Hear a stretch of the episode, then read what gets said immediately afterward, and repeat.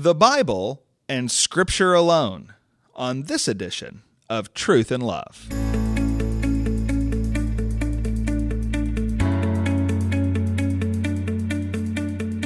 I'm Heath Lambert, and you're listening to Truth and Love, a podcast of the Association of Certified Biblical Counselors, where we seek to provide biblical solutions for the problems that people face.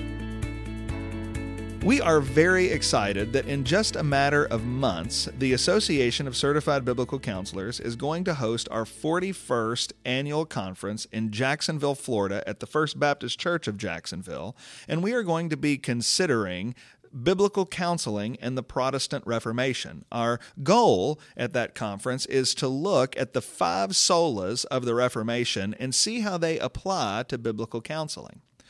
One of the things that you may be wondering as you hear about that is why in the world would I want to go to a conference on the Protestant Reformation that has to do with counseling? After all, it is the 500th anniversary of the Protestant Reformation, and so many people are doing conferences on that historic event in the Christian church. Why in the world would I want to go to a counseling conference on that? And what I say to people is that if you don't understand why you should come to a counseling conference on the truths of the Reformation, then you really need to come to a counseling conference on the truths of the Reformation. Because if you don't understand why that's important, then I would suggest that you don't understand either the Protestant Reformation or counseling ministry or both. And so we really want to help the church get clarity on this. And the question about why do it just makes me more than excited that we actually are doing it. As a matter of fact, one of the key solas of the Reformation that uh, undergirded that great historic change uh, in the life of the church and is one of the elements that we're going to consider at our annual conference is the truth of sola scriptura or scripture alone. In the days of the Reformation, of course, the conflict between the reformers and the Roman Catholic Church had to do with what is the authority in the Christian life.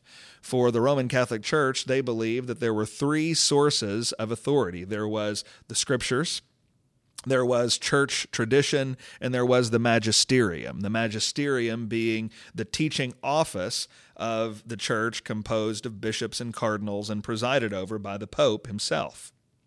So it was this sort of three legged stool that upheld authority for the Roman Catholic Church. And the Protestant reformers came along and said, no, that is not true. It is Scripture alone that is the authority for the Christian and for living the Christian life. We can learn some things from church tradition. We can learn some things from teachers in the church, but all of those things submit to the authority of the Bible, which is the very Word of God. Uh, it, the debate was not about whether it's correct that there are other sources of information besides the Bible. Of course, there are other sources of information. The issue was what source has exclusive authority. And for the reformers and for all of us who exist in the tradition of the Reformation, the exclusive source of authority for life and faith is the Bible. Now, this has everything to do with counseling in general and with biblical counseling in particular, because biblical counseling is the only approach to counseling that honors the Bible as the exclusive source of authority in counseling. Now, if that sounds controversial, I admit that it's correct that it's controversial, but it is also true the biblical counseling movement, amongst all other approaches to counseling, have been resolutely committed to the fact that the Bible must be the exclusive source of authority in counseling. When the biblical counseling movement has made this argument, we have been misunderstood. We've been misunderstood to say that the Bible is the only source of information. That charge is a misunderstanding and it's not fair. In fact, I want to read to you from the Standards of Doctrine of the Association of Certified Biblical Counselors, and particularly Article 13 that talks about the doctrine of common grace. And there, ACBC is very clear that, quote, God extends his goodness to all people by making provision for their physical needs and granting them intellectual gifts. This goodness, also known as common grace, is what grants unbelievers the ability to apprehend facts in science, for example, and is why believers can affirm the true information that unbelievers come to understand. And end quote there. And then the article goes on to explain some other realities about that truth. But right there at the very beginning of the article, you've got ACBC affirming that there is true information that exists in the scientific world, for example, and that that true information comes from nothing less than the hand of God Himself. And so, as biblical counselors, we want to admit and agree that there is true information outside of the Bible, and we want to give thanks for that information because we understand that it's a good gift of God Himself. And so there's just simply no truth to the charge that biblical counselors think that something's untrue if it comes from outside the Bible. In fact, our guiding documents at ACBC contradict that. And I can tell you, I don't know a single leader in the biblical counseling movement who believes that that charge is either fair or true biblical counselors believe that there are other sources of information that are perhaps even relevant to counseling, but they don't believe that there's any other source of information that is authoritative for counseling. Now, let me give you an example of how this works out because sometimes people who are kind of skeptical about that, they'll say, well, give me an example of some information that is true that's outside the Bible that you would acknowledge. And so if you're sitting here listening to this and asking that question, let me refer you to last week's podcast where we talked about whether or not Christians should smoke marijuana. If you go back and listen to that, you'll hear me making use of extra biblical information. I talked about one of the consequences of smoking marijuana being a loss of IQ, a loss of attention and memory faculties.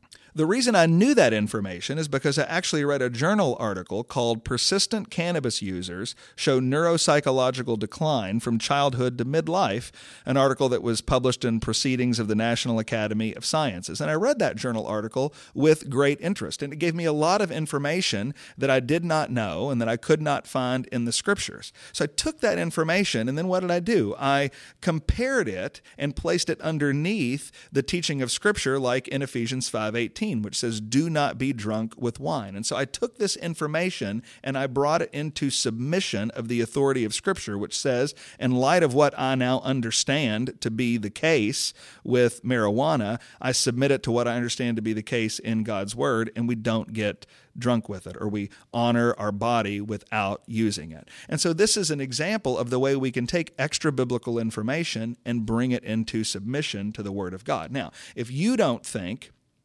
that questions about marijuana use is relevant for counseling, then you need to counsel some more. We're having to answer these kinds of questions all the time in counseling ministry. But let me give another example of where the authority of the Word of God is at stake in counseling and what this has to do with the biblical counseling movement and the Protestant Reformation. Let's talk about sharing the gospel. Jesus Christ commands in some of his final words to his disciples that they should go into all the world and make disciples of all people teaching them to observe all that he has commanded them. The Apostle Paul will say in his correspondence with the Corinthians that he determined to know nothing while he was with them but Christ and him crucified. You have a priority from the Son of God and one of his apostles that there is an urgent requirement to share the gospel with all men and with all women. The reality is, that counseling approaches to the left of the biblical counseling movement, approaches like integration, Christian psychology, transformational psychology, and certainly just rank secular psychology, they do not share that commitment. The ethical standards from organizations affiliated with those other groups make it clear that it is not an urgent requirement to share the gospel with lost people in counseling or to relate Jesus Christ to counseling. In fact, there's times when that might be unethical. There's a book called Christianity in Counseling that deals with five approaches to counseling. And one approach is the biblical counseling approach. It's actually authored by Dr. Stuart Scott, who's the director of membership at ACBC. And of the five approaches, all of them purportedly Christian, Dr. Scott's approach in biblical counseling is the only one that insists that Christ must be discussed in counseling with somebody like a struggling person they deal with in the book. And the other approaches, to one degree or another, explicitly reject that. Now, here's what's happening here you've got secular standards of counseling ethics on the one hand that say it's inappropriate to proselytize or evangelize. And you have Jesus Christ and the Apostle Paul on the other hand saying we must speak of Jesus Christ when a Christian decides that they will not obey Jesus and the Apostle Paul, but they will obey secular standards of counseling ethics, they have placed those secular psychological standards of therapy above the standard of the Word of God. It's not only a violation of sola scriptura as it flows out of the Reformation, it's a violation of the Word of God itself, which commands these things. What that means is that this is an urgent matter the glory of Christ and the authority of the word is on the line in whether or not we really, really believe in the Reformation truth of sola scriptura. And that's just two issues one having to do with marijuana, one having to do with nothing less than the gospel of Jesus Christ itself. You're listening to Truth and Love, a podcast of ACBC. I really want to invite you to attend our conference on biblical counseling in the Protestant Reformation. I promise you that the heart and soul of biblical counseling is the heart and soul of the Protestant Reformation. The church needs to grow and how to understand these two realities together. I hope you'll join us in Jacksonville, Florida on October 2nd, 3rd, and 4th for these very important days. And if you'd like more information about that conference or about our ministry at ACBC, I want to invite you to visit us at biblicalcounseling.com.